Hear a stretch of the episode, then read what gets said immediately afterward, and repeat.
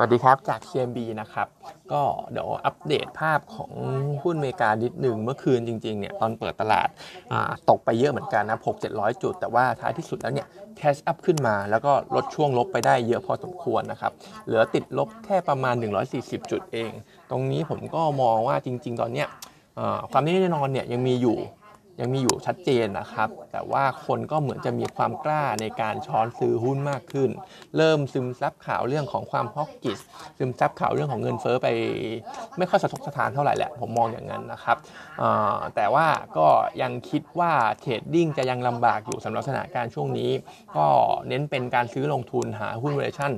ดีๆสะสมไว้เหมือนเดิมนะครับยังไม่ได้อยากให้บู๊มากบูลิชมากอะไรในช่วงนี้นะครับ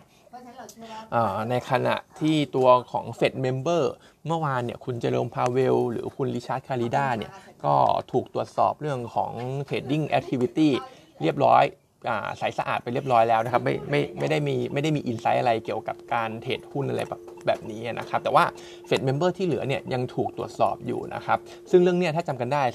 เมื่อประมาณปีที่แล้วเนี่ยจะมี2คนถูกกล่าวหาว่ากระทำผิดในเรื่องของ Inside Trader ไปก็คือคุณอิริกโรเซนเกนกับเดวิดแคปแลนนะครับตรงนี้ผมมองว่าถ้ายังมีเมมเบอร์เฟดถูกตรวจสอบและพบว่ากระทำผิดอยู่เนี่ยเ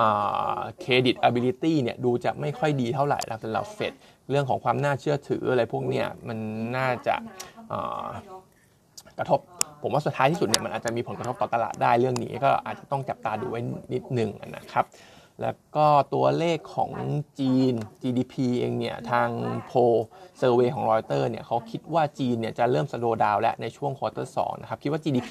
จะโตแค่ประมาณ 1% เองเทียบกับควอเตอร์1ที่โต 4.8% เพราะฉะนั้นเองเนี่ยก็ตรงนี้ถ้าประกาศออกมาจริงๆเนี่ยจีนอาจจะเป็นอีกหนึ่งผลกระทบให้กับตลาดหุ้นที่เป็น Negative Sentiment ได้นะครับ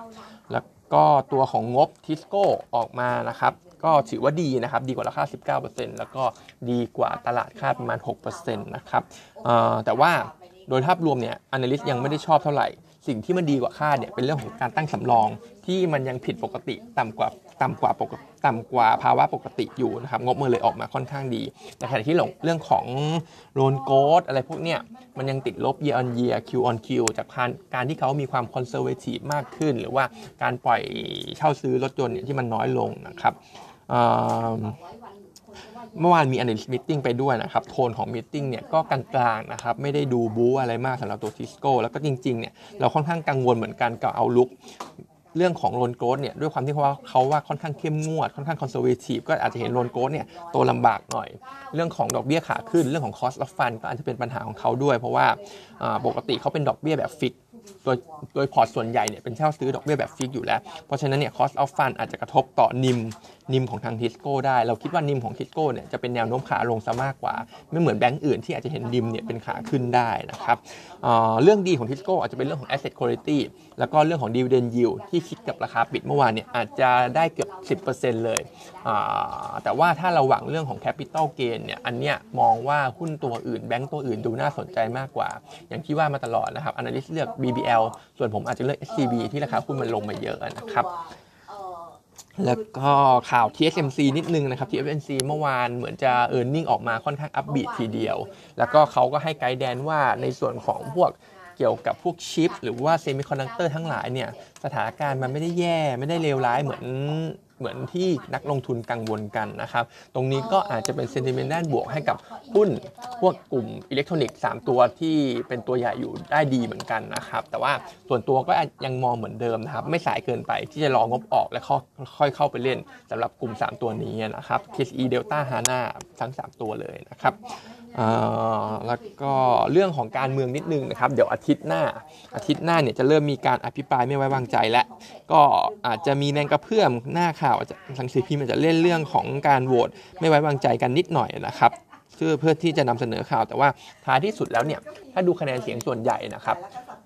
ก็ยังอยู่ในฝั่งรัฐบาลอยู่แต่รอบนี้สิ่งที่เขาเก่งกันก็คือสวิงโหวตมัน16เสียงมันจะมีสวิงโหวตที่อาจจะไปอยู่ฝ่ายค้านได้แต่ก็สุดท้ายแล้วเนี่ยถึงแม้ว่าสวิงโหวตไปอยู่ฝ่ายค้านทั้งหมดนะครับเสียงข้างมากของรัฐบาลเนี่ยก็ยังมากกว่าฝ่ายค้านอยู่แต่ว่ามันปิ่มมากและเหลือแค่หลักหน่วยนะครับแล้วก็อีกเรื่องนึงก็คืองูเห่า ที่เขาเรียกกันงูเห่าฝั่งของฝ่ายค้านเนี่ยอาจจะโหวตสนับสนุนรัฐบาลก็เป็นไปได้นะครับเพราะฉะนั้นเนี่ยทั้งหลายทั้งปวงเราคิดว่าโหวตอภิปรายไม่ไว้วางใจเนี่ยสุดท้ายแล้วก็ผ่านฉลุยไม่น่ามีอะไรที่ต้องกังวลใจไปนะครับวันนี้ก็มีเท่านี้นะครับ